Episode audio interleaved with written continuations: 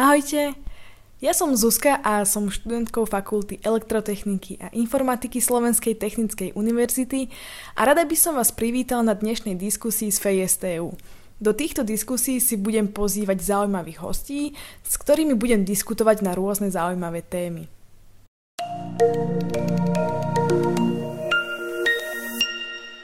Ahojte, vítajte na našej dnešnej diskusii z FESTU. Mm, dnes sa budeme rozprávať o jadrovej energii a samozrejme aj dnešní hostia sú odborníci z Fakulty elektrotechniky a informatiky Slovenskej technickej univerzity a veľmi sa teším, že pozvanie do dnešnej diskusie prijali dvaja výskumní pracovníci, konkrétne z Ústavu jadrového a fyzikálneho inžinierstva. Vítam medzi nami Branislava Vrbana a Stanislava Sojaka. Dobrý deň. Dobrý deň. Pekný večer. A môjim dnešným spolumoderátorom nie je nikto iný ako tajomník fakulty Peter Miklovič. Ahoj. Ahoj a na mne je teraz pre- predstaviť aj Zuzku ako našu hlavnú moderátorku. Zuzka je predsedničkou študentskej časti Akademického senátu našej fakulty, je strojcom týchto diskusí s fejky a vo všeobecnosti je veľmi aktívna v mnohých oblastiach študentského života u nás. Takže vítaj Zuzka aj ty. Ahojte. Tak na začiatok, ja by som sa vás rada opýtala, či práve ten pojem tej jadrovej energie je na Slovensku vôbec témou. O, máme, ak sa teda nemýlim, dve jadrové elektrárne. O, Jedna je v Mochovciach, druhá v Jaslovských Bohuniciach. Takže koľko, vo všeobecnosti, koľko percent máme doma v zástrečkách energie z takéhoto zdroja? A taká podotázka, že skadiaľ sú tie, tie ostatné? Uh, tak tá produkcia elektrickej energie z jadrovej energetiky na Slovensku je niečo vyše 50% vyprodukujú jadrové elektrárne a zvyšok potom tvorí vlastne voda a uhlie, aj keď teda to uhlie je na ústupe s tým, že sa teda všetky krajiny sveta, alebo teda aspoň tie európske snažia znižovať emisie a podobne.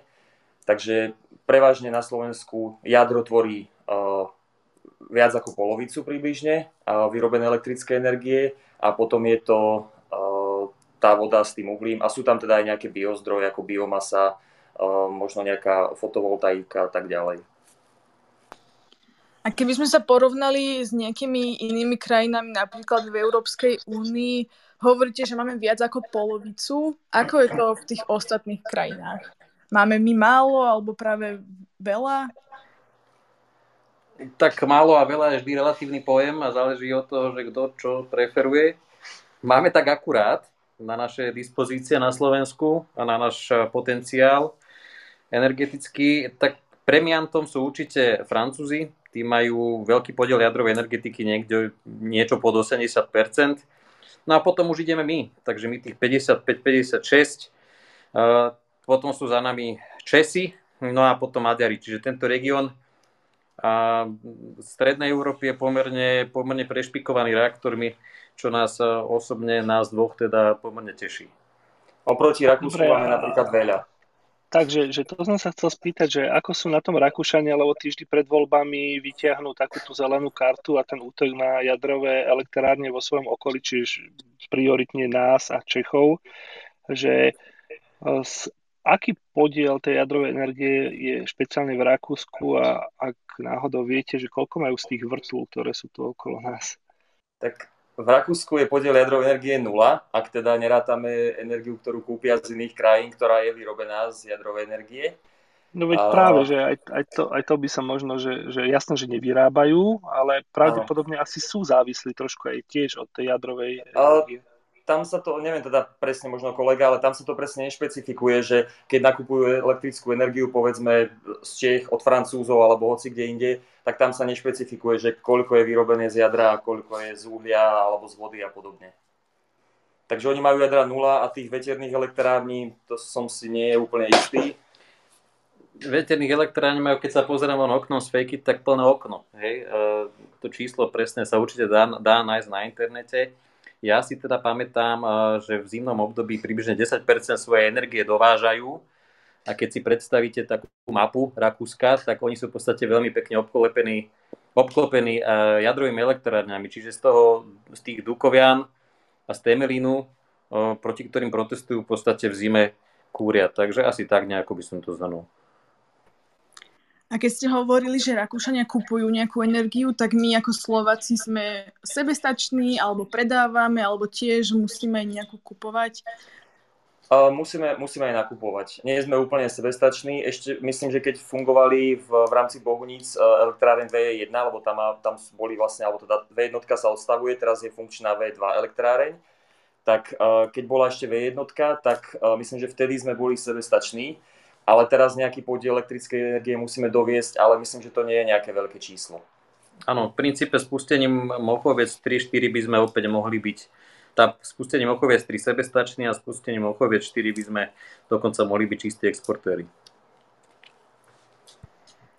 Tak, čo sa týka um, elektrárne na Slovensku, o tom sa budeme rozprávať určite trošku neskôr, takže k tomu sa ešte vrátime. Um, ja by som možno na začiatok sa vás chcela spýtať, škoda, že teraz nemáme k dispozícii um, možnosť zazdieľať nejaký obrázok našim poslucháčom, ale vedeli by ste nám nejak zjednodušene opísať princíp jadrovej elektrárne? V podstate jadrová elektráreň je podobná elektráreň ako napríklad tepelná elektráreň len je e, rozdiel vlastne v zdroji toho tepla. V tepelnej elektrárni vyrába teplo uhlie a to teda vytvára z vody vyrába paru a tá roztáča turbínu. A teda takto veľmi zjednodušene v podstate v prípade jadrovej elektrárne je zdrojom tepla jadrový reaktor, alebo teda to jadrové palivo, cez ktoré prúdi chladiaca voda, ktorá sa ohrieva. Táto odozdáva tú svoju energiu, ktorú získa e, v parogenerátore, kde vytvára paru a tá para roztáča turbínu, ktorá je spojená s generátorom, ktorý je zase na výrobu elektrickej energie. Veľmi zjednodušene takto. No a ak ja to môžem pripodobniť, lebo tie prípodobnenia sú vždy dôležité pri predstavivosti, tak e, ja si vždy prirovnávam jadrový reaktor k rýchlovanej kanvici. Čiže je to nejaká, nejaký objem vody, ktorý sa nejakým výhrevným telesom, čo je teda uhlie, alebo je to urán, alebo čokoľvek, ako povedal Stano, zohreje na požadovanú teplotu a neskôr sa, dostan- sa vygeneruje para a táto para už vie roztačať turbínu, ktorá vyrába elektrickú energiu. Čiže v podstate jadrový reaktor je taká kanvica.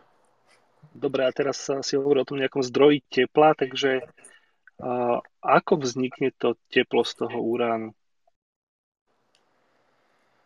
No, to je, to je pekná otázka, takto na večer. Uh, skúsime to tiež nejakým prípodobnením, navrhujem.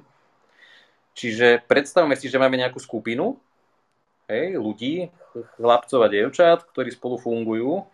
No a celkom sa im darí, majú dobré vzťahy a všetko je v poriadku. No a potom príde, to je tzv. Stabi, stabilná skupina. No a potom príde k ním, povedzme, nové dievča do kolektívu. No a začnú sa tam vytvárať nejaké vnútorné pnutia, pretože nie všetky dievčatá majú radi iné dievčatá, niektorí chlapci majú radšej, niektoré dievčatá nemajú tak z toho principiálne nastáva nejaký vnútorný spor. A už táto skupina s týmto novým členom nie je tak komfortná. A táto skupina väčšinou skončí tak, že s tým diev- novým dievčaťom sa nejaká časť tej pôvodnej skupiny oddelí a fungujú samostatne. Hej? No, čiže, čiže tá veľká skupina príchodom nového člena a sa necíti komfortne a rozdeli sa na dve skupiny. No a niektorým ľuďom sa toto úplne nepáči z tej pôvodnej skupiny a povedia si, že oni nechcú byť ani z jednou z týchto dvoch skupín. Hej? A zoberú zo sebou časť tej vnútornej energie toho celého systému a teda aj časť tepla. No tak neviem, či som to pripodobnil jednoduchšie alebo zložitejšie, ale asi takto to funguje. V podstate tá skupina je jadro uránu a to dievča, čo prišlo, je neutrón, ktorý ten urán rozbije a uvoľňuje sa teplo. Lebo ty si ma pochopil, to, to je výborné. A môže to byť iba uran, alebo sa používajú aj iné, iné prvky? Alebo ja som sa teraz lakol, že či to môže byť iba dievča. uh, môžu to byť aj iné ťažké jadra. Môže to byť napríklad uh, no, plutónium napríklad. To je také známe. Dobre, tu sa, tu sa asi bavíme už o nejakých experimentálnych reaktoroch, a, ale, ale asi všetky tie jadrové elektrárne na svete, ktoré vyrábajú elektrínu, fungujú na úráne, že predpokladám? fungujú aj na, na zmesi oxidov uránu a plutónia. To plutónium sa úplne bežne teda používa a ono sa dokonca samé v jadrovom reaktore vytvára z toho uránu, aj z toho uránu a to je teda aj dôvod, prečo jadrové reaktory na začiatku tých 50. rokov uh, boli tak prúdko vyvíjane a stávané, pretože to plutónium sa dalo neskôr použiť aj, aj na také, uh, by som povedal, a nie až také mierové účely. Ja by som sa teda spýtal možno na to, že, že aké sú počiatky toho jadra na Slovensku, že uh, asi sa to vyvíjalo, lebo viem, že boli voľa, kedy vy ste spomínali nejaké uh, reaktory, ktoré boli označené písmenom V, voľa, kedy boli aj písmeno A, a také nejaké tie sovietské typy reaktorov. Ako sa to vyvíjalo a v čom, v čom ten vývoj spočíval v prvom rade? V bezpečnosti alebo aj v efektivite? ten, v podstate ten prvý, ako si spomenul, ten A, A jednotka, čo bola vlastne prvá elektráreň jadrová na Slovensku. Ona mala, myslím, že výkon okolo 150 MW. Bol to v podstate už teda energetický reaktor, ktorý mal dodávať, teda dodával energiu do elektrickej siete, ale zároveň to bol na Slovensku taký podstate prvý experiment, na ktorom sa uh, odborníci jadroví a strojníci a tak ďalej mali vlastne naučiť obsluhovať tie reaktory a, tak ďalej ten v podstate neskončil úplne slávne, lebo tam boli nejaké dve havárie, na základe ktorých sa potom odstavil. A potom sa vlastne, teda v priebehu už tých rokov sa vlastne budovali e, ďalšie elektrárne v teda tých e, jaslovských bolniciach, kde bola elektráreň V1 a V2. Každá elektráreň má dva bloky, teda dva reaktory. A následne potom sa v priebehu ďalších rokov sa stavali a teda spustili do prevádzky e, dva bloky v elektrárni na Mochovciach a teda vlastne, ako hovoril už aj kolega, teraz je to aj teda mediálne známe, sa dostavuje vlastne ten tretí, štvrtý blok, ktorý by mali byť spustené v priebehu možno tohto budúceho roka, minimálne ten tretí a ten štvrtý postupne za ním príde. Spomínali ste výkon toho reaktora, toho úplne prvého. Vedeli by ste to aj porovnať s tým súčasným, že, že aké, k akému zlepšeniu vlastne došlo? to, to ani nie je zlepšenie, ale nastavením, alebo teda celkovými tými parametrami elektrárne, veľkosťou elektrárne a tých systémov, ten mal vlastne 150 MW elektrických, a, ktorý teda dodáva do siete a súčasné boli projektované na 440 MW, teraz už a, tie bohunické bloky vyrábajú okolo 500, 505 myslí MW, lebo prešli nejakou modernizáciou a v Mochovciach je to myslím, že podobne, alebo minimálne sa blížia k týmto hodnotám, mali takých 470 MW a teraz sa už tiež jeden blok asi už je na 500 a ten druhý postupne by mal dojsť nejak tak. Dobre, ale akože zlepšeniu to asi prišlo, lebo nevybuchujú no, tie nové, že? Samozrejme, to je úplne iný typ reaktora, takže v podstate tak naj, najširšie využívaný v rámci sveta asi to, čo máme u nás.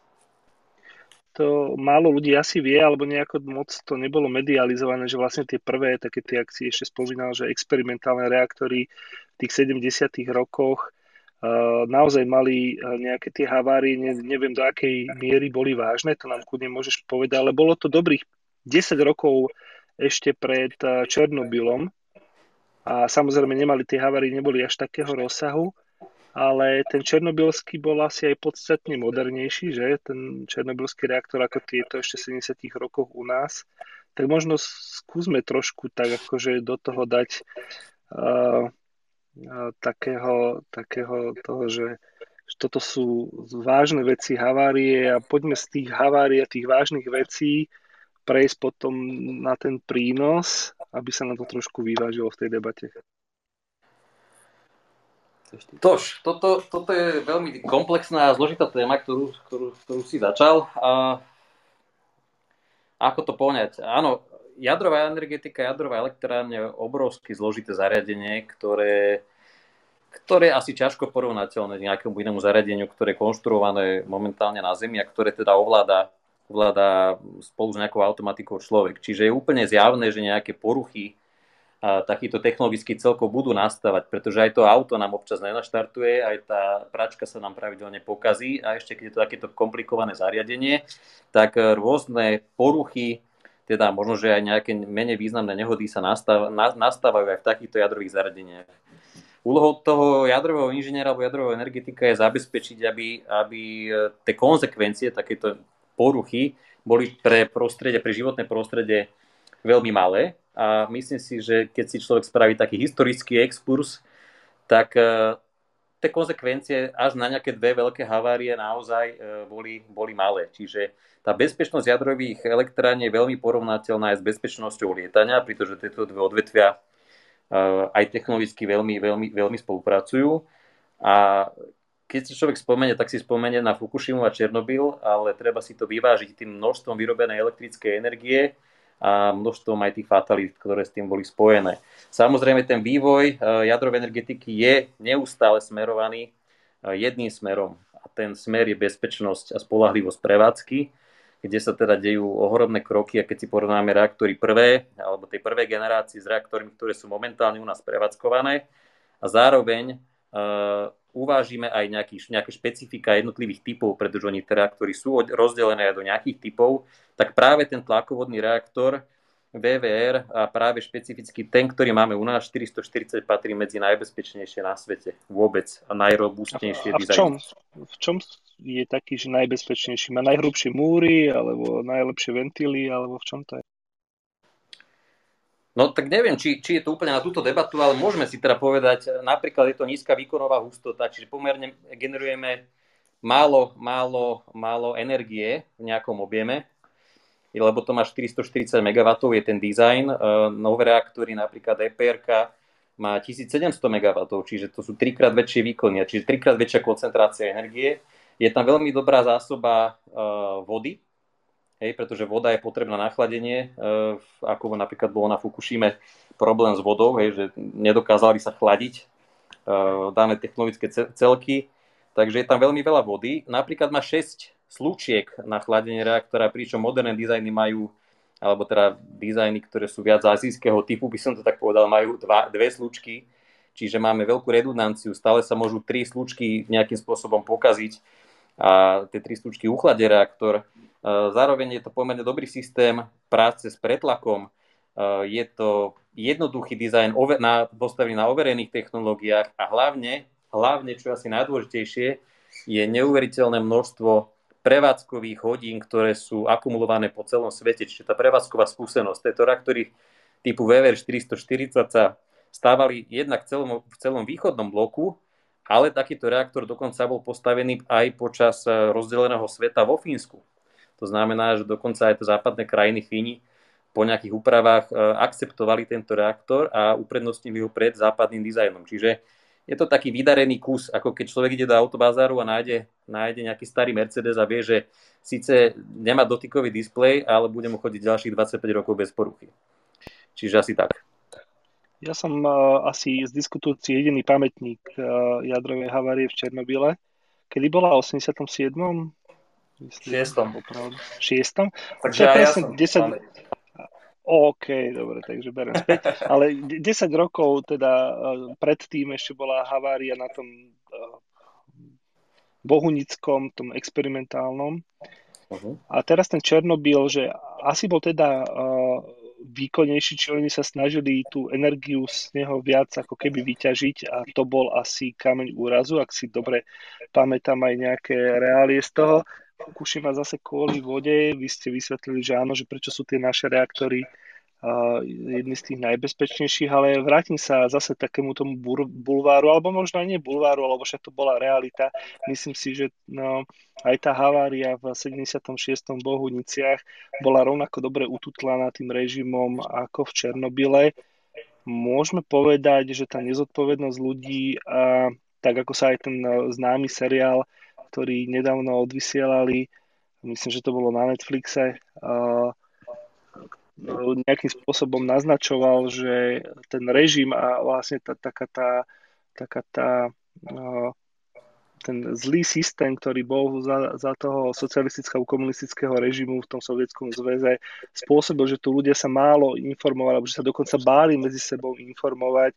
Dá sa povedať, že práve takéto veci môžu byť veľmi nebezpečné pri práci s jadrovou energiou a že dneska je to už trošku iné, že, že už sa až tak báť takéhoto efektu, teraz nehovoríme o tej Fukushime, ktorá vlastne nemala zdroje vody, ale o tých ostatných jadrových reaktoroch, že dá sa povedať, že dneska sme vo väčšom bezpečí, ako sme boli za toho socialistického bloku?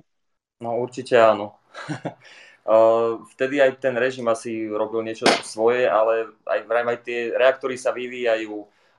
Máme iné typy reaktorov, ako boli tie, ktoré v podstate nejakým spôsobom zlyhali a tie systémy sa vyvíjajú tak, ako sa vyvíja elektronika, počítače, tak všetko sa vyvíja aj v tomto smere a naozaj tam veľká, veľký prínos tej elektroniky, tých počítačov, tých systémov, ktoré riadia ten reaktor, takže už len to vnáša tú bezpečnosť, keby sme chceli hovoriť o nejakej chybovosti ľudí. Takže, a, a zároveň aj tá kultúra na pracovisku, veľké firmy ako aj na Slovensku majú snahu školiť, vzdelávať tých ľudí, lebo v podstate jadrová energetika sa najviac bojí toho, aby bola pre ľudí nebezpečná. Takže ako vravel kolega, je tá bezpečnosť je na prvom mieste a od toho sa odvíja všetko, lebo ak bude jadrová energetika nebezpečná, tak ľudia nebudú na svete chcieť, aj keď ju teda potrebujú, lebo tá možnosť iných zdrojov nie je nejaká, z ktorej by sa dalo teda veľmi vyberať.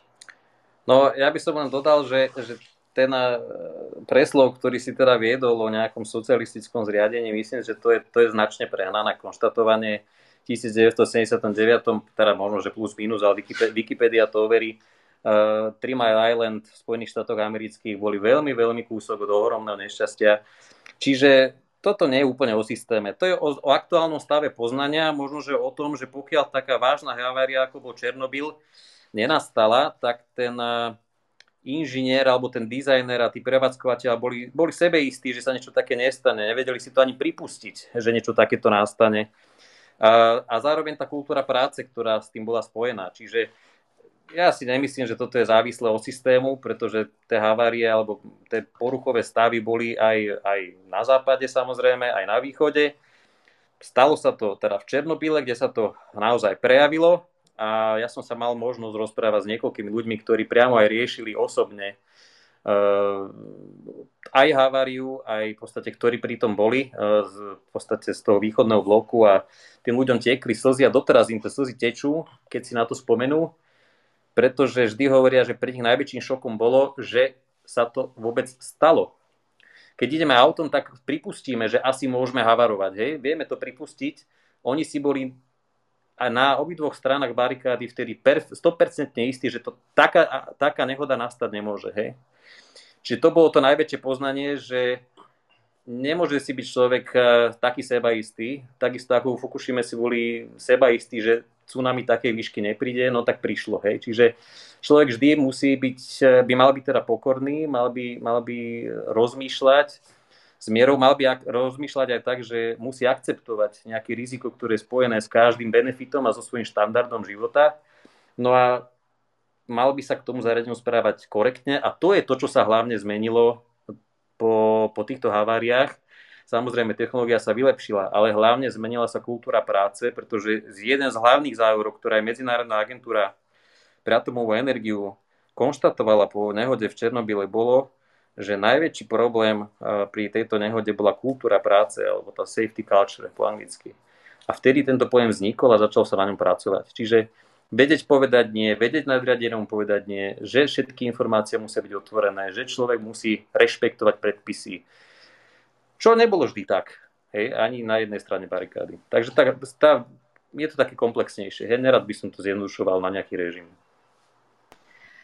Keďže dnešná diskusia sa volá Dve tváre jadrovej energie, um, tak ja by som rada ešte asi dokončila také tie nevýhody alebo negatíva jadrovej energie z tej diskusie, čo sme mali doteraz, som pochopila, že vlastne o, taká tá jediná obava alebo nevýhoda je práve bezpečie alebo teda obava z havárie. Je toto jediné negatívum, prečo napríklad Rakúsko nemá jadrové elektrárne, ani ich neplánuje stavať a my napríklad na Slovensku chceme? Že čo sú ešte nejaké tie ostatné nevýhody, ktorým musíme čeliť? No, ja by som ešte takto povedal, možno, že k tomu, k tej e, nevýhoda, že je bezpečnosť. To je zase opäť veľmi tvrdé konštatovanie. pravdepodobnosť, že nás trafí na ulici pri prechádzke hej, počas zákazu vychádzania meteóry do hlavy je niekde na úrovni 10 na minus 4 a 10 na minus 5. To, že vybuchne moderná jadrová elektráreň, je na, tá, že tam nastane ťažká havária niekde na úrovni 10 na minus 6.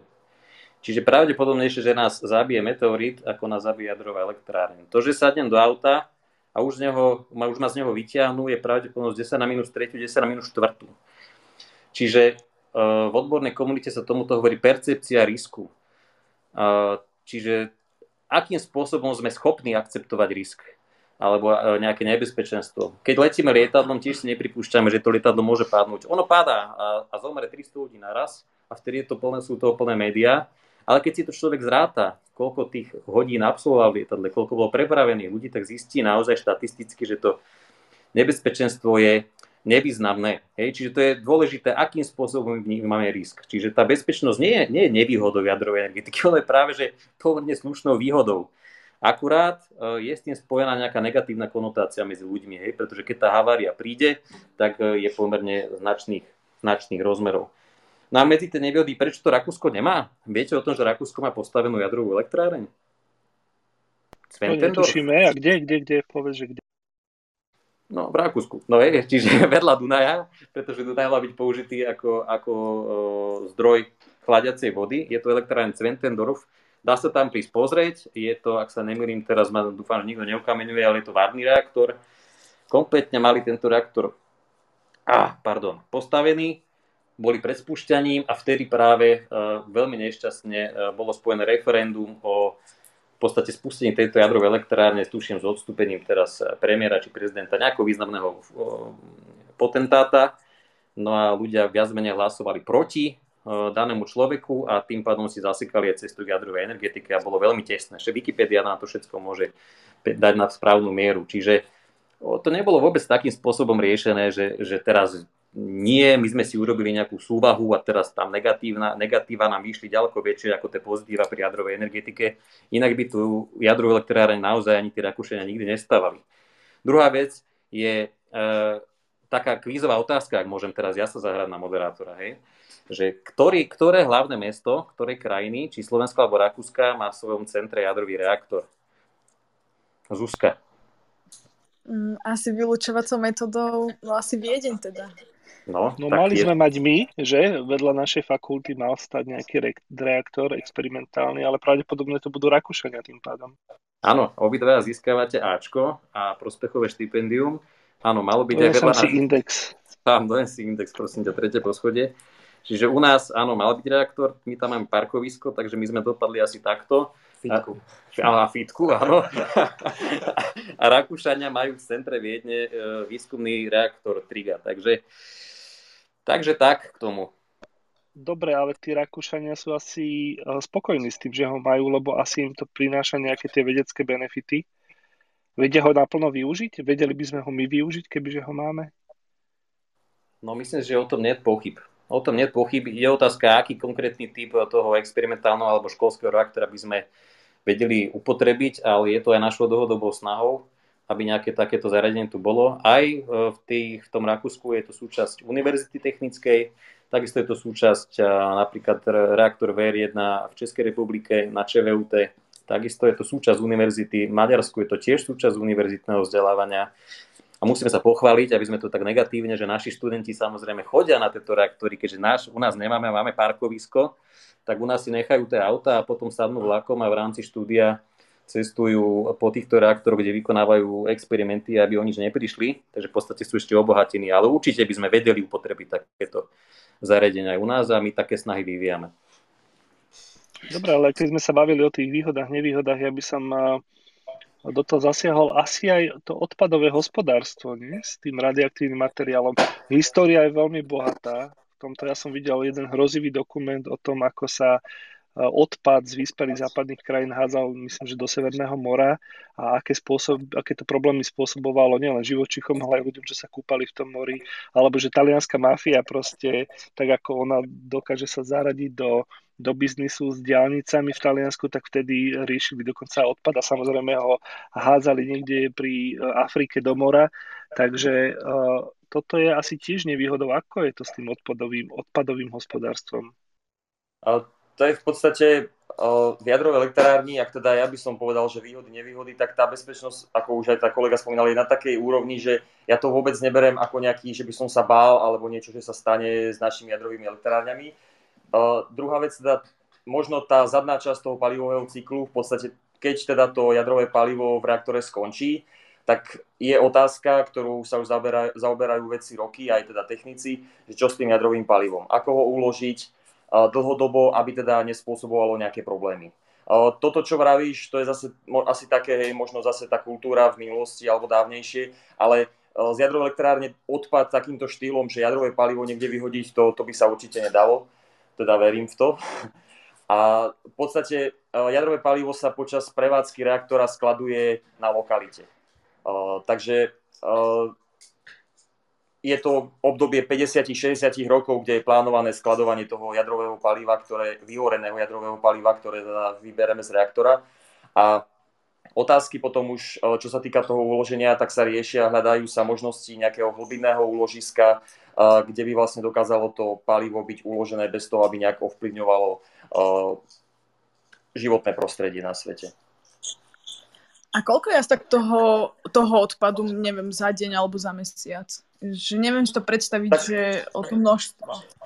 O, tá, to, tá zóna, aktívna zóna, kde teda v reaktore, kde je uložené to jadrové palivo, má závažku v, našich, eh, v prípade našich reaktorov na úrovni okolo 200 tón, myslím. Ak si... 40 tón ťažko. Á, 40, áno, pardon. 42 tón eh, vlastne uránu, alebo teda už, už tých kaziet, alebo celej tej zostavy, ako je. A keď povedzme, že za rok, raz ročne sa robí teda odstavka reaktora, kedy sa vyberá čas paliva, vyberie sa nejaká petina, šestina toho, toho paliva, takže vyberieme nejakých povedzme 8, 8 tón, 7-8 tón možno, a tie sa uložia vedľa reaktora, tam oddychujú povedzme 5 rokov, to je hneď taký bazén vedľa reaktora. A potom sa následne po tých pár rokoch, 5-6 rokoch presunú do medziskladu vyhoreného paliva.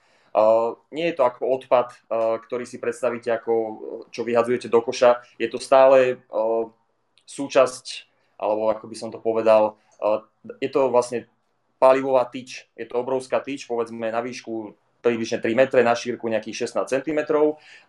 Je to vlastne ocelová tyč, alebo teda v nejakej, v nejakej zliatine, áno, ocel, ocel, hej. A, a, vnútri sú, a vnútri sú vlastne poukladané tie palivové prútiky. Takže táto celá vlastne tyč sa z toho reaktora vyberie a tá sa potom uskladňuje. Už potom ďalšie možnosti, že či teda budeme to ukladať, alebo to budeme palivo nejak prepracovávať a znova používať, to už je to už je na výskume a na možnostiach, lebo to prepracovanie stojí nejaké peniaze, takže tam už bude si treba povedať, že čo je výhodnejšie alebo možno aj lepšie z hľadiska ekológie, ekonómie a tak ďalej. Takže o, ak som tomu správne pochopila, tak obrazne povedané, ten jadrový reaktor sa tankuje raz za rok? Akože tým palivom? Keď je odstávka? No, ale iba časťou paliva. Keď je odstávka, tak ten, z toho reaktora sa vyberie Uh, povedzme, je tam 300, 347 palivových tyčí, aj teda aj spojených aj s regulačnými dokopy a vybere sa teda uh, jedna petina, jedna šestina, vypočítajte si koľko, takže uh, časť tyčí ide preč a zavezujú sa dovnútra reaktora nové tyče, čerstvého paliva. A kde Slovensko nakupuje takéto palivo, tento urán? Slovensko myslím, že tým, že to má vlastne ruský reaktor, tak sú nejak dohodnuté zmluvy už z minulosti a to palivo je myslím, že nakupované v rámci, alebo teda z Ruska. Takže konšpiračne povedané, keď nám ho nepredajú, tak nebudeme mať elektriku?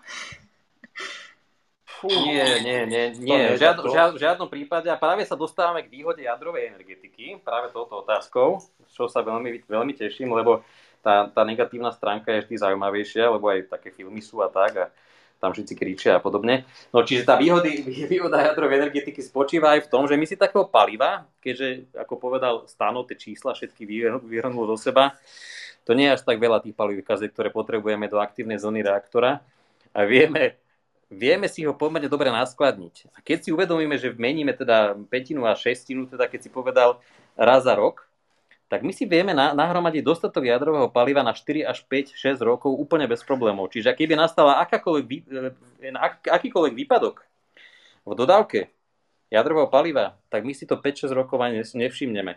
Uh, skúsme sa zamyslieť, že či existuje iný zdroj, ktorý keď vypadne, tak si ho 5-6 rokov nevšimneme. Čiže práve, že tá energetická bezpečnosť je fantastická, čo sa týka jadrovej, energe- jadrovej energetiky, pretože za 5-6 rokov si môžete palivo nakontrahovať aj od úplne iného dodávateľa a prípadne môžete v prípade, že sú nejaké zhoršené vzťahy, môžete držať väčšiu rezervu a podobne. Čiže toto je tá výhoda. Sami to páči, že sme sa dostali k výhode jadrovej energetiky. Dobre, poďme tie ďalšie výhody. Tá efektívnosť takto vytváranej energie. A čo do vkladu, myslím, že teraz ako nakúpiš nejaké týče a, a vôbec postavíš veľmi drahú, zložitú jadrovú elektráreň, a no to závisí... aká je tá energetická efektívnosť takéhoto to, niečo? To závisí od, v podstate od ceny elektrickej energie, lebo tá návratnosť elektrárne, jadrovej elektrárne, aj keď teda tie náklady investičné sú vysoké, v závislosti teda od ceny elektrickej energie môže byť na úrovni 15-20 rokov až 40 rokov. Hej. Teraz napríklad máme tú cenu elektrickej energie nižšiu, myslím, takže tá návratnosť sa potom môže predlžiť, ale pri životnosti elektrárny, ktorá sa predpokladá, teda pôvodná bola 40 ročná, je, je už známe, že dá sa predlžiť na 60 rokov, tak nejak takto. No a teraz ja som bol na konferencii minulý týždeň, kde som sa teda dozvedel, od eh, veľa významných ľudí, čo sa, týka, čo sa pohybujú v jadrovej energetike u nás, že teda bude snaha o predlžovanie jadrových elektrární na teda ešte viac ako 60 rokov. A teda ako sta, právne Stano povedal, ak tá návratnosť je niekde po 15-20 rokoch, tak 40 rokov nám to generuje v podstate čistý zisk. Stabilnú energiu, čo je veľmi dôležité pre v podstate celé, celé odvetvie, celé hospodárstvo, či fúka, či nefúka, či svietí, či nesvietí. A zároveň je to eh, klimaticky čistá energia, hej, pretože neprodukuje žiadne, žiadne plyny, e, nehorí tam ani, ani uh, plyn, nehorí tam ani uhlie. Uh, maximálne to produkuje teda, teda vodnú paru. Hej. Čiže sú samozrejme nejaké výpustie do životného prostredia, aby sme boli korektní, ale tie sú hlboko podlimitné a na Slovensku a špecificky naši, z našich reaktorov.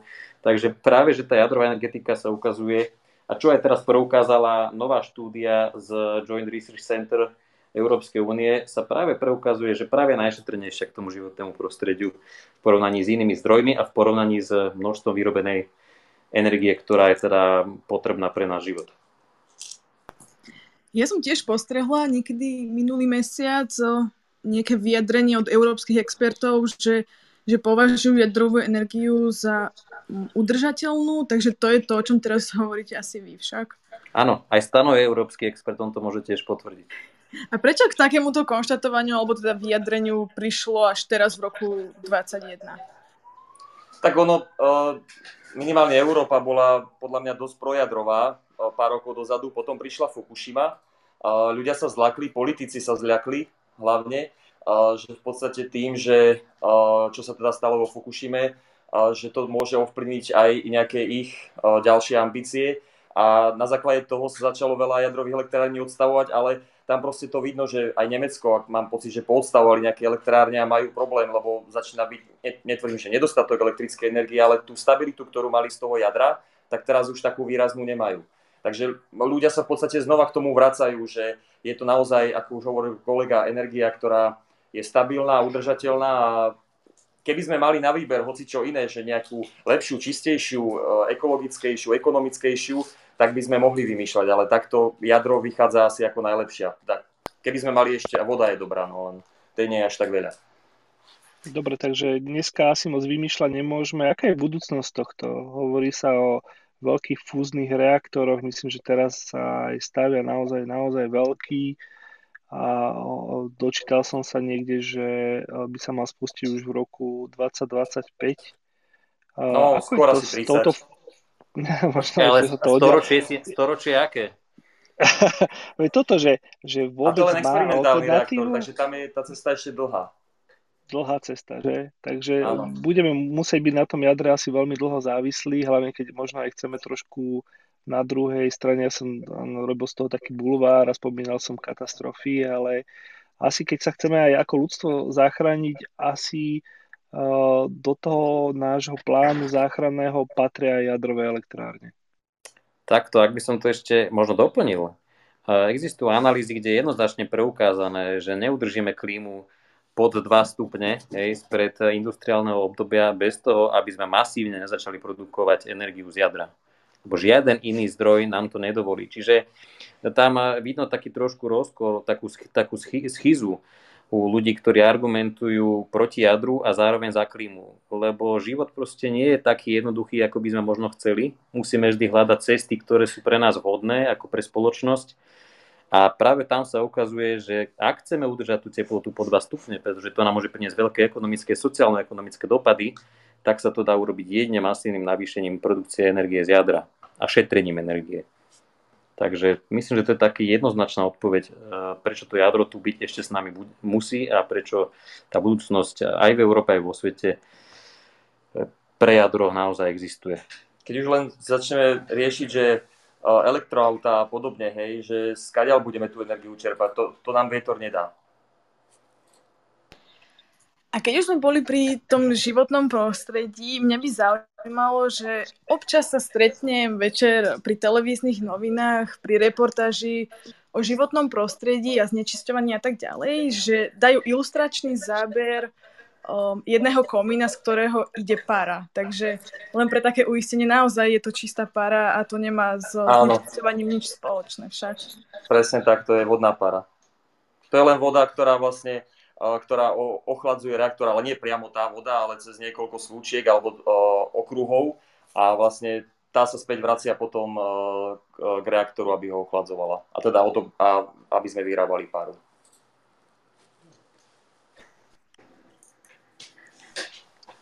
Dobre, uh, poďme teraz trošku k tomu vášmu pôsobisku, k fakulte a k vášmu ústavu. Povedz si mi, že Čomu sa asi tak ten váš ústav najviac venuje? Ja viem, že vy dokonca aj školíte nejakých kontrolných fyzikov, ktorí sú v jadrových elektrárniach. To znamená, že to vaše postavenie alebo postavenie vášho ústavu není vôbec zanedbateľné. V podstate vo vašich rukách asi ako jediného pracoviska na Slovensku je naša bezpečnosť jadrová. Tak možno, možno začneme týmto a a potom možno, že konkrétne, čomu sa venujete najviac vy dvaja. Uh, no z titulu funkcie by som mal si odpovedať, ja tam to elegantne na mňa hodil, čiže áno, naše pracovisko samozrejme nie je v žiadnom prípade sa nedá tvrdiť, že je jediné pracovisko, ktoré zabezpečuje nejakú bezpečnosť. My svojou možnosťou a svojou snahou prispievame k tej jadrovej bezpečnosti tým, že sa snažíme poskytovať kvalitné, relevantné vzdelávanie v tejto oblasti, čiže jadrového inžinierstva a fyzikálneho inžinierstva. Máme spoluprácu aj so slovenskými elektrárňami, kde pre nich vykonávame nejaké špecializované expertné činnosti alebo výpočty, ktoré sú potrebné pre chod elektrárne. Takisto spolupracujeme pomerne úzko s úradom jadrového dozoru, kde teda poskytujeme akési nezávislé overenie nových vecí, ktoré sa na elektrárni implementujú.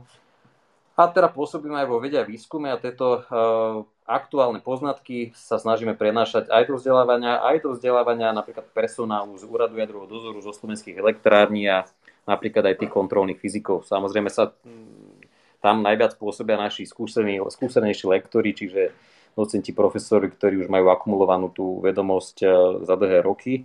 A myslím si, že to robia pomerne úspešne, lebo takéto postgraduálne štúdium sa u nás vykonáva so železnou pravidelnosťou a myslím si, že je dobre navštevované. Čiže, čiže myslím, že máme tu dôležitú úlohu na, na slovenskom trhu a máme aj medzinárodné presahy, čo je, čo je dôležité. Máme veľmi úzkú spoluprácu s rôznymi inštitútmi po svete. No a čím sa zaoberáme, tak tam už zase ja hodím to elegantne na Stana, takže Stano, ideš. Uh, ako, tak v rámci nášho ústavu je tých oblastí, ktorými sa zaoberáme, je dosť veľa či už teda v rámci pedagogiky a vychovávania študentov, ktorí by teoreticky mohli byť potom operátormi na druhých elektrárniach alebo pracovať niekde v takýchto firmách spojených s jadrom, tak máme výskum v rôznych oblastiach spojený s neutronikou, čo práve robí túto kolega a výpočtami neutronových tokov a tak ďalej. To ale to je jeho záležitosť, ak bude chcieť o tom povedať. Potom dozimetria, detektory, a tak ďalej a tak ďalej. Ja sa napríklad venujem materiálomu výskumu, konštrukčných materiálov jadrových reaktorov, takže tých oblastí u nás je naozaj, je to naozaj široké, čomu sa venujeme. A súvisí to v podstate s jadrovou energetikou alebo s jadrom. A určite nás počúvajú aj nejakí uchádzači o štúdium, keďže na fakulte sa dá študovať teda jadrové a fyzikálne inžinierstvo. Um, tak zhrnuli by ste nejak aj tento program, že čo sa tam vedia tí študenti naučiť, ako si vedia predstaviť potom svoju prácu v budúcnosti, kde sa vedia uplatniť a tak ďalej?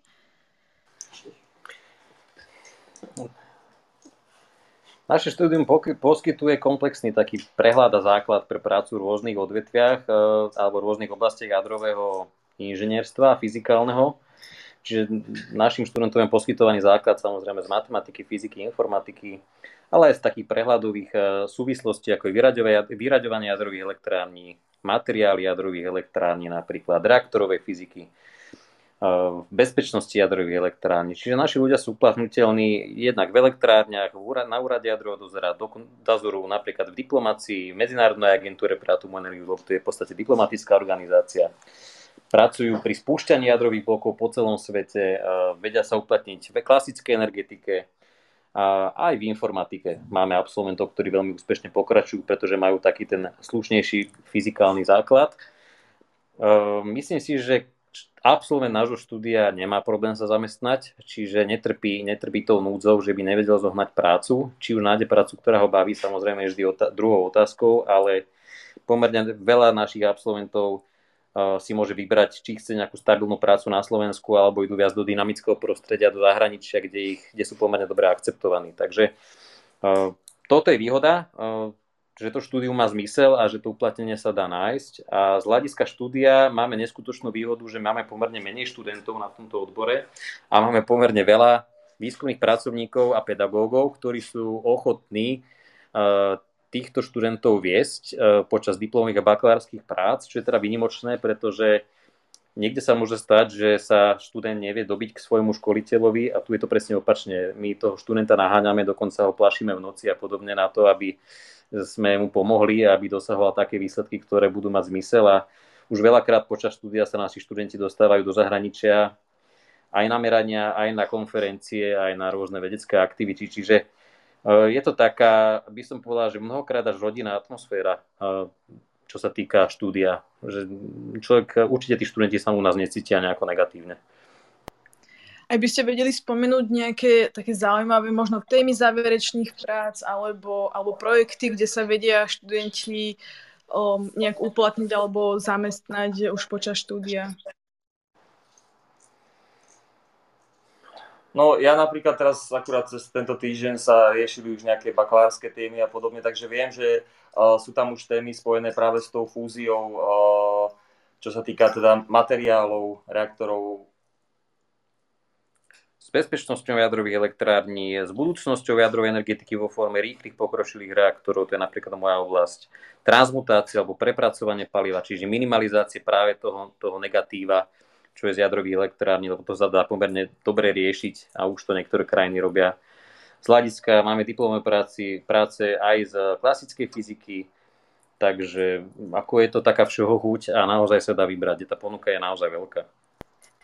A keby som si chcela tak nejak um, predstaviť alebo idealizovať prácu jadrového inžiniera um, priamo v jadrovej elektrárni, tak ako vás tak vyzerá jeho deň? Um, obo ja to stále predstavujem tak, že tam je taký ten veľký pult a veľa tlačítiek a stále pozerajú nejaké grafy, ikonky a stlačajú rôzne tlačítka. Tak či je to tak, alebo ako to vyzerá? To si, to si predstavujete celkom dobre, akurát, že nie až tak veľmi toho stlačajú, to nie je úplne želané alebo ak by už stlačali, tak to by už nebolo úplne dobré, ale určite tam teda nejaké stlačanie je. V podstate e, túto prácu, čo si vy predstavujete, tak to robia operátori e, reaktorov, ktorí vlastne majú na starosti a dohliadajú na tú prevádzku či už primárneho, či sekundárneho kruhu. Ale sú tam aj iné, iné možnosti uplatnenia, nie len teda ako operátor, ktorý teda sedí a kontroluje tie počítače a prístroje, ale takisto v rámci bezpečnosti sú, je tam, sú tam oddelenia pre bezpečnosť, dozimetria, defektoskopia, materiálová, výpočtári v rámci fyziky ako kontrolní fyzici, ktorí počítajú tú závažku toho reaktora, ktorá sa vlastne bude vykonávať v rámci tej odstávky. Takže tých uplatnení minimálne teda v rámci tej elektrárne sú rôzne. A teda nie je to len teda sedenie za tým počítačom a sledovanie tých, tých svetielok. A je tam pomerne veľa aj, aj manažerských e, pozícií, pretože všetky tie odvetvia vyžadujú aj nejakého šéfa, ktorý to riadi a ktorý nesie zodpovednosť a práve ten absolvent, ktorý má prehľad do rôznych oblastiach jadrovej energetiky, jadrovej inžinierstva, môže byť uplatniteľný aj na týchto pozíciách. Dobre, tak ja vám, ja vám veľmi pekne ďakujem za odpovede na naše otázky. Myslím, že sme ich už vyčerpali. O, tak dnes, dnes to bola veľmi zaujímavá téma a aby som možno ešte nejak navnadila poslucháčov na budúco týždňovú diskusiu, tak budúci týždeň sa budeme rozprávať o kvantových počítačoch, takže tiež veľmi zaujímavá téma. O, tak ja sa veľmi teším aj o týždeň a ďakujem našim dnešným hostom o, a prajem pekný zvyšok dňa a teda večera. Ďakujeme, pekný večer. Ďakujeme, majte sa pekne. Majte sa pekne, ahoj. Ahoj.